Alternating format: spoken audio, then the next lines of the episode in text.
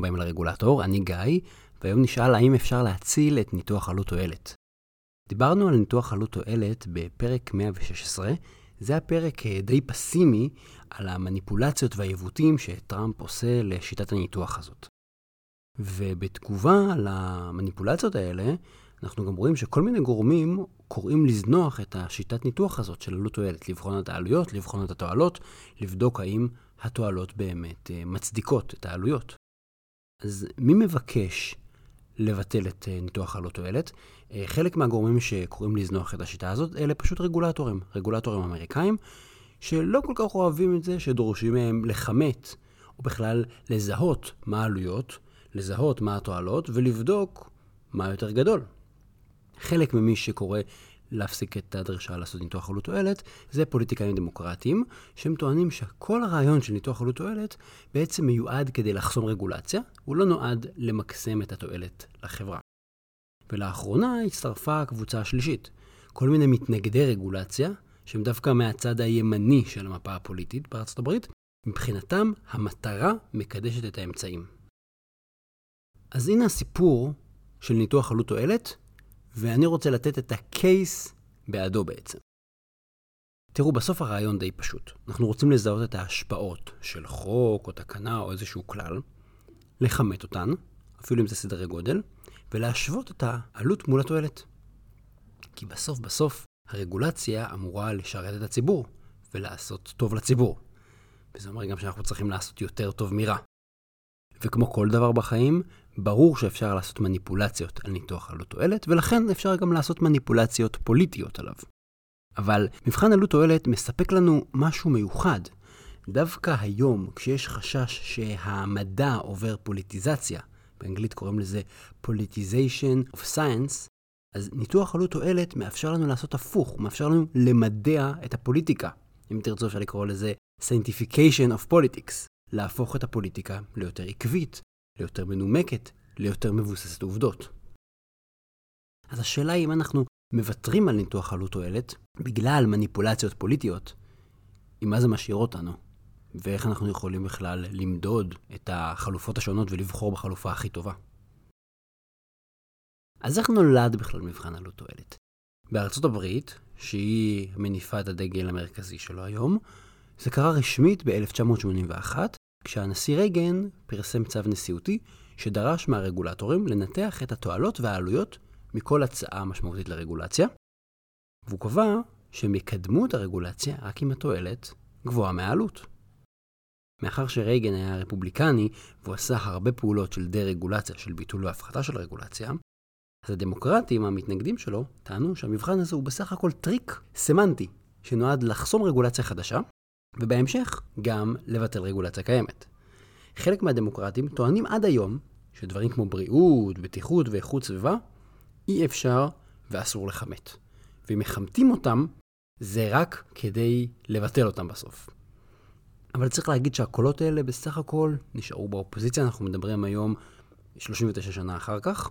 קלינטון ואובמה הם נשיאים דמוקרטיים שיצרו המון רגולציה ואי אפשר לחשוד בהם שהם מתנגדי רגולציה. הם בעצמם הוציאו צווים נשיאותיים משלהם, שפיתחו את ההוראה של רייגן ועיגנו שיטה של רגולציה חכמה שנקראת באנגלית RIA, RIA, ובתוכה גם ביססו את המקום של ניתוח עלות תועלת. התרומה של קלינטון הייתה הכי משמעותית מאז רייגן. הצו הנשיאותי של אובמה הוא די אנמי, אבל גם הוא מעיד על תמיכה.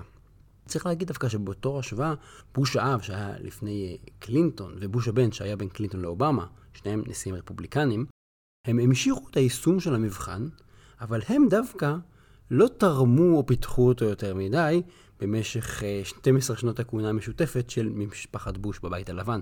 זאת אומרת, דווקא הנשיאים הדמוקרטים אימצו את מבחן הלא תועלת, חיזקו אותו והטמיעו אותו. אבל כל זה השתנה במהלך הכהונה של הנשיא טראמפ, ואם לא שמעתם את פרק 116, אני ממליץ לכם להאזין לו. דבר אחד שמאוד מאוד בולט במה שטראמפ עושה, זה שהוא מתמקד בעלויות והוא התעלם לחלוטין מהתועלות של הרגולציה. אפשר לומר שבמקום ניתוח עלות תועלת, מה שטראמפ עושה בתכלס, זה ניתוח עלויות, או אם תרצו ניתוח עלות-עלות. לדוגמה, הצו הנשיאותי שלו, משנת 2017, קובע שלא תהיה שום תוספת לעלות הכוללת של הרגולציה במהלך שנת 2017. זאת אומרת שאם סוכנות כלשהי או רגולטור כלשהו רוצה להוסיף רגולציה שתעשה יותר טוב מרע והיא באמת חשובה, אסור, הם חייבים לבטל במקום אחר רגולציה עם אותה עלות. הם חייבים, מה שנקרא to break even. ניתן דוגמה, נניח שהסוכנות להגנת הסביבה, ה-EPA, רוצה לקדם רגולציה שתעלה 200 מיליון דולר בשנה, שזה המון, אבל תמנע נזקים לציבור של 20 מיליארד דולר בשנה. התועלת פה גבוהה פי 100 מהעלות. זאת רגולציה רצויה, היא עושה המון טוב. אבל מבחינת טראמפ, הרגולציה הזאת לא תקודם, כי העלות גדולה מאפס. הוא ממש ניסח את זה ככה, greater than zero. אסור לקדם רגולציה כזאת. כי הוא סופר רק את העלויות, הוא לא מסתכל על התועלות. דבר שני שהוא עשה, זה כשעשו ניתוח עלות תועלת, ממשל טראמפ עיוות את הניתוח הזה. הוא התעלם מהתועלות, כמו שאמרנו, וגם הניח הנחות מאוד מאוד מחמירות לגבי העלויות. למשל, בתחום הסביבתי יש נתון מאוד מאוד חשוב, שנקרא העלות לחברה של פליטת פחמן דו-חמצני. בלי להיכנס לחישובים עצמם, ממשל אובמה כימת את הנזק שנגרם מפליטה של טון אחד של פחמן דו-חמצני בכ-40 דולר, וזה אגב כימות שצלח בחינה מאוד ביקורתית, צלבו אותו בקונגרס ובסוף זה עמד. אז תחת ממשל אובמה, אנשי המקצוע, וכמובן זה, זה גם סגל פוליטי, אמרו שפליטה של טון אחד של פחמן דו-חמצני גורם נזק של 40 דולר. כמובן שהנזק הזה אחר כך אה, מתרגם לכל החישובים שאנחנו עושים, כי אם יש מפעל שפולט אה, מיליון טונות, אז אנחנו יודעים להגיד כמה נזק הוא גורם. בכל מקרה, ממשל טראמפ לקח את הנתון הזה, עשה בחינה משלו, וחתך אותו, והם אומרים שטון אחד של פחמן דו-חמצני גורם נזק של בין דולר אחד לשבעה דולר. מ-40 דולר נפלנו ל-7 דולר, וזה במקרה הטוב. בפרק אה, הקודם, בפרק 116, הבאתי עוד כל מיני דוגמאות למשחקים ולמניפולציות שממשל טראמפ עשה במסגרת ניתוחי עלות תועלת ובעצם הפך אותם ללא רלוונטיים. אפשר לעשות מניפולציות על ניתוח עלות תועלת. כן, אתם יכולים לשחק עם המספרים, אתם יכולים לרמות את עצמכם כנראה. העניין הוא שאני לא חושב שיש אלטרנטיבה אחרת. הסיבה היא שאנחנו בעצם תמיד עושים ניתוח עלות תועלת. גם כשאנחנו לא אומרים את זה. בחיים אנחנו תמיד נותנים ערך לדברים ומשווים בין כל מיני אופציות. גם אם אנחנו לא אומרים את זה באופן מפורש, זה מה שאנחנו עושים. נכון, אם אה, מישהו אומר לי, אתה רוצה לשתות כוס מיץ פטל או מיץ תפוזים, אני חושב לעצמי, רגע, מה אני מעדיף? ואם אני מתלבט בין שתי מכוניות, אני חושב, רגע, כמה כל אחת עולה, וכמה כל אחת מתאימה לצרכים שלי, זה בעצם התועלת, ואז אני בוחר. נכון? זה בעצם כל הזמן קורה. זה קורה לנו כאנשים פרטיים, זה קורה לנו בעולם העסקי, וזה קורה גם במגזר הציבורי. כשהממשלה מחליטה להתקין רמזור בצומת מסוים, שמתרחשות בו איקס תאונות בשנה, היא מחליטה שהעלות של הרמזור נמוכה מהנזקים של התאונות. או במילים אחרות, שהבטיחות שהרמזור הולך לייצר מצדיקה את עלות הרמזור. וגם היא אומרת שעדיף לשים רמזור בצומת הזה ולא בצומת אחר, כי אין לה אינסוף כסף, אז היא צריכה לבחור באיזה צומת להיות. אנחנו כל הזמן עושים השוואות כאלה. ובהחלטות מדיניות, כמו רגולציה, תמיד צריך לאזן בין יתרונות לחסרונות, ובין העלויות לבין התועלות. אנחנו עושים את זה או במשתמע מתחת לשולחן, או בתת מודע, או במפורש, במסגרת ניתוח עלות תועלת, שגם אפשר להציג אותו, ואפשר לדבר עליו, ואפשר לבחון אותו. אז בין אם אתם פוליטיקאים או מדענים, בין אם אתם ימנים או שמאלנים, כשאתם ניגשים לקבל החלטה, אתם עושים ניתוח עלות תועלת משתמע. אבל כנראה שאם הוא משתמע, והוא לא מסודר, ואתם לא בודקים את עצמכם, ובטח אף אחד לא בודק אתכם, אז ניתוח עלות תועלת כזה הוא קצת מהבטן, הוא קצת מאינטואיציה, אולי יש המון אה, הטיות שמשפיעות עליו, הוא בוודאי לא שיטתי. ניתוח עלות תועלת הוא גאוני בגלל שהוא כל כך אינטואיטיבי. בני אדם עושים אותו כל הזמן, אבל בסוגיות מורכבות אנחנו חייבים לעשות אותו מסודר, אנחנו חייבים להשתמש בנתונים, אנחנו חייבים לבדוק את עצמנו שלא עשינו איזה טעות. וכל הרעיון זה בעצם שהוא נועד להבטיח שהאינטואיציה, שלכולנו ברור שאנחנו רוצים שההחלטה תהיה יותר טובה מגרועה, אז שהאינטואיציה הזאת באמת תעבוד טוב, בטח בהחלטות מורכבות שיש להן הרבה הרבה רבדים והרבה הרבה השלכות. אמרתי את זה קודם, אז בואו נשים את זה על השולחן. נניח שמחר בבוקר אנחנו מבטלים את מבחן עלות תועלת ואנחנו מפסיקים להשתמש בניתוח עלות תועלת. לא נעשה כימות מסודר של העלויות והתועלות. האם במצב כזה יהיה למישהו כמו טראמפ יותר קל או יותר קשה לעשות מניפולציות ולדחוף להחלטות שנוחות להם? האם יותר קל לקבל החלטות מבוססות או יותר קל דווקא לקבל החלטות שרירותיות?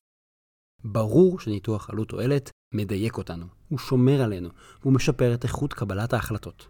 מי שרוצה לעוות את הניתוח, יכול. זה כלי, ולעוות אותו זה בסך הכל לרמות את עצמכם. זה כמו שאתם מודדים את הגובה של עצמכם וטיפה מכופפים את המטר ועומדים על קצות האצבעות, ויצא שאתם גבוהים בעוד שני סנטימטר. ברכותיי, עיוותתם את הכלי, רימיתם את עצמכם, אתם לא באמת יותר גבוהים בשני סנטימטר. אותו דבר בדיוק במדיניות כמו שטראמפ עושה. אז בשורה התחתונה, אין לנו משהו יותר טוב. ויש סיבה שטראמפ מתאמץ לעוות את המבחן הזה. וזה כי מבחן עלות תועלת באמת מאתגר אותו. הוא באמת מכריח אותו לחשוב, לנמק ולהביא הצדקות משכנעות למדיניות שלו.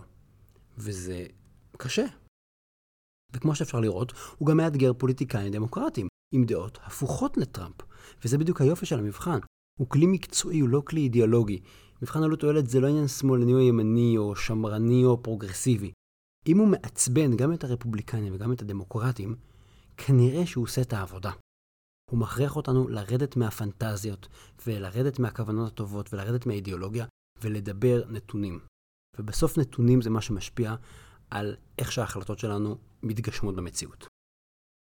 אז כמו שראיתם, משהו רע קורה לניתוח עלות תועלת תחת ממשל טראמפ.